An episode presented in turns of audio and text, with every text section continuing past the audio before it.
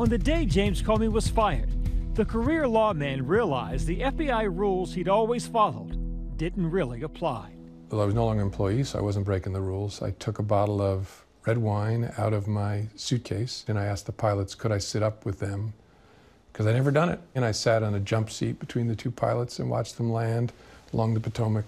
Uh, and then we shook hands with tears in our eyes, and then I left and got driven home.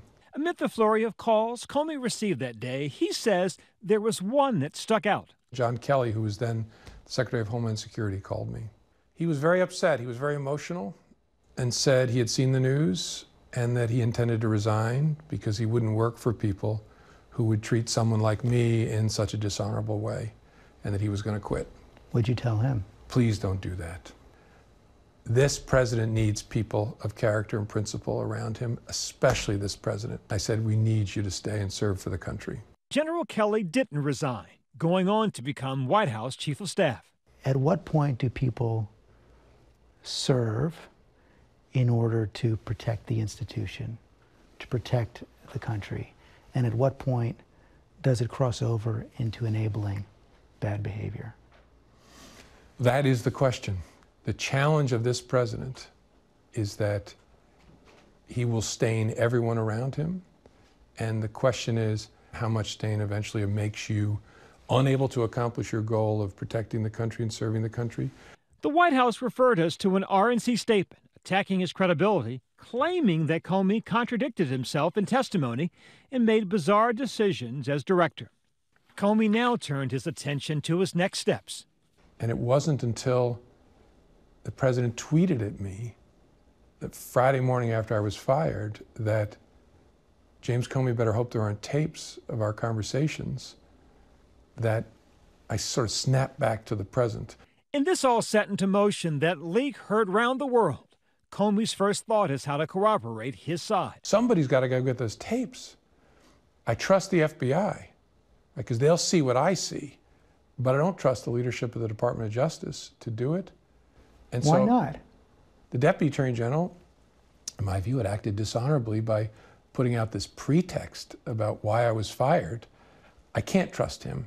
The Deputy AG Rod Rosenstein, along with Attorney General Jeff Sessions, had signed letters recommending Comey's dismissal. What do you make of the Attorney General? I don't know what to make of him. My sense of him, maybe it's unfair to him, was that he was overmatched for the job and um, that the job was much, much bigger than he was and that he was going to struggle in it. That's my sense. Comey had kept a written record of his interactions with the president. Feeling there was nowhere left to turn, he made a decision. For the unclassified encounters, I wrote them up on my personal computer. Thank goodness I kept a copy here because I was banned from the property. One of the orders that was issued is I was never to be allowed back on FBI property like I had killed somebody. Comey controversially gives this memo to a friend who then reads it to the New York Times. President's tweeted innumerable times calling you a leaker because of that. First of all, what's your response to President Trump? Look, it's true. I mean, I'm the one who testified about it. That's how people know about it. I gave that unclassified memo to my friend and asked him to give it to a reporter. That is entirely appropriate. The White House tried to get out in front of Comey's book and interview, launching a full scale counterattack. The president tweeting calling Comey a slimeball, a leaker, and a liar. Comey will for be forever known as a disgraced partisan hack. Last Friday, Press Secretary Sarah Sanders reading from a prepared statement. This is nothing more than a poorly executed PR stunt by Comey to desperately rehabilitate his tattered reputation and enrich his own bank account. The Republican National Committee even launching a website called lyincomey.com to discredit him. The tension between the president and Comey is not likely to flame out anytime soon.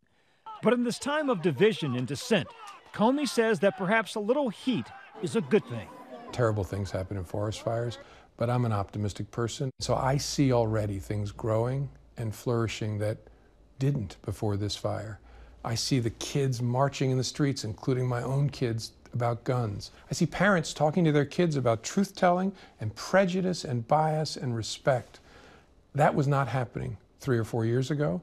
And so there's a lot of good growing. For Comey, it all comes back to his ideals, which he says are fundamentally American.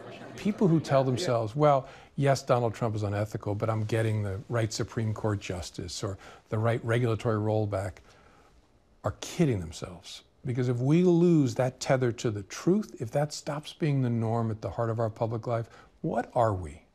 Where are we as a country? He will go down in history, perhaps, as one of the most polarizing public figures. One of my kids shared with me a tweet that's become one of my favorites where someone said, That Comey is such a political hack. I just can't figure out which party. Aren't you concerned that that public trust has taken a hit because of the decisions you made? Oh, of course I am. I screwed up a couple of things, but in the main, I think given what I knew at the time, these were the decisions that were best calculated to preserve the values of the institutions. My hope in this book is not that people agree with me. They may still walk out of this thinking I'm an idiot, but I'm an honest idiot.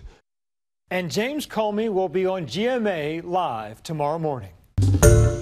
Hi, everyone. George Stephanopoulos here. Thanks for checking out the ABC News YouTube channel. If you'd like to get more videos, show highlights, and watch live event coverage, click on the right over here to subscribe to our channel. And don't forget to download the ABC News app for breaking news alerts. Thanks for watching.